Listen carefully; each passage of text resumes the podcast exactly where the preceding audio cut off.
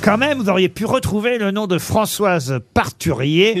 Elle a écrit pas mal d'essais justement consacrés en particulier aux droits des femmes et au monde euh, politique. Françoise Parturier nous coûte 400 euros. Ça a augmenté avant, c'était pas 300 Non, mais parce qu'il y a, il y a Philippe qui a gagné 100. C'est-à-dire Bah, il y a trois- oh là.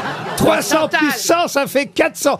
Alors écoutez, si vraiment, même déjà à ça, on n'arrive pas à répondre, c'est foutu. 300 plus 100 on, remarque quand euros. même que, on remarque quand même que c'est la journée de la femme et que ça coûte cher.